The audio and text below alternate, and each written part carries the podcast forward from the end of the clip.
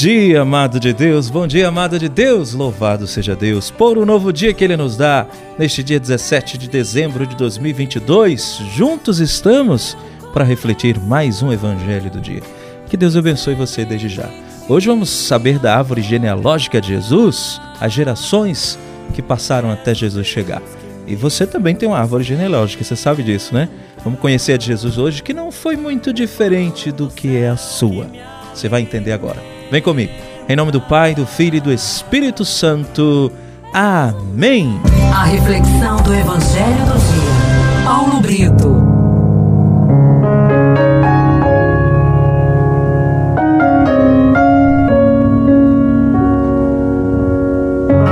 A primeira leitura de hoje está em Gênesis capítulo 49, no versículo 2, depois pula para os versículos de 8 a 10. O salmo de hoje é o Salmo 71. Nos seus dias a justiça florirá e a paz em abundância para sempre. Ah, o Evangelho do dia, Mateus capítulo 1, dos versículos de 1 a 17.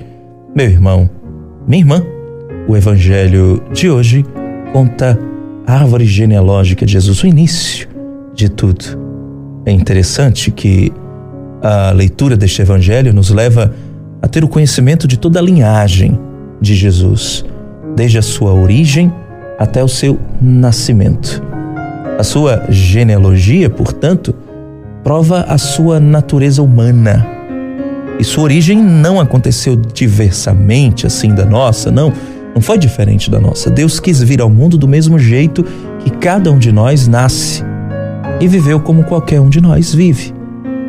Assim, Jesus pôde sentir na sua carne os mesmos sentimentos, aflições, alegrias, dores que nós mesmos sentimos. Provou de tudo, menos do pecado. Ao longo das gerações, há pessoas boas e há pessoas más. Há homens e mulheres. Mulheres santas, homens santos, e há também aqueles que não procederam bem. Na genealogia de Jesus, não foi diferente. Nós podemos refletir que nós também temos uma genealogia, uma história como a de Jesus, com vitórias, com erros, com fracassos. Cada um de nós faz a sua história. E quando estamos ajustados ao plano do Pai, como Maria e José, nós contribuímos para o soerguimento da humanidade. Nós também podemos ser ou não colaboradores de Deus aqui na Terra dependendo da nossa experiência de vida e da nossa adesão à sua proposta, claro. Deus precisa de nós hoje. Aliás, Ele não precisa, Ele quer precisar de nós. Assim como ontem precisou dos nossos ancestrais e futuramente precisará da nossa descendência para difundir o amor no mundo. Cada um de nós tem o seu papel na história da nossa família, assim também como na história da salvação. Nós vemos no Evangelho de hoje justamente isso: a história da salvação, que veio de Abraão até Jesus. Mas tem um detalhe interessante que não pode passar despercebido neste Evangelho de hoje. De Abraão até José, toda a palavra vai dizer que um gerou o outro.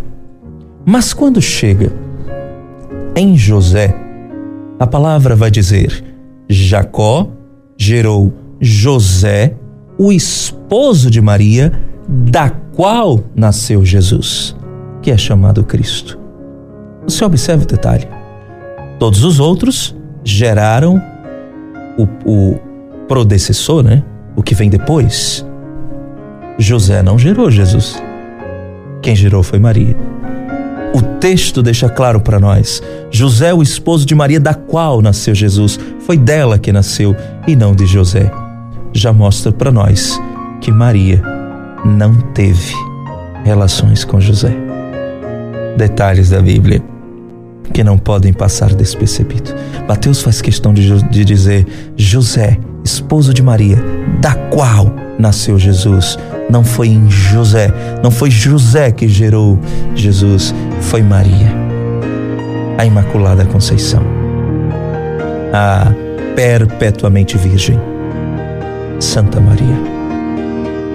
Que nós possamos ter esta certeza no coração. E você? Você se sente responsável pelo projeto de Deus no mundo? Você sabe qual é o objetivo de Deus para o homem? Porque procure descobrir nesta leitura de hoje coisas que você ainda não conhece. Identifique os personagens de quem você já ouviu falar. Perceba as coincidências. O que você percebe quando o evangelista fala de Maria? você já procurou conhecer a sua genealogia? Pense nisso. Em nome do Pai, do Filho e do Espírito Santo. Amém. Que Deus te abençoe e te guarde.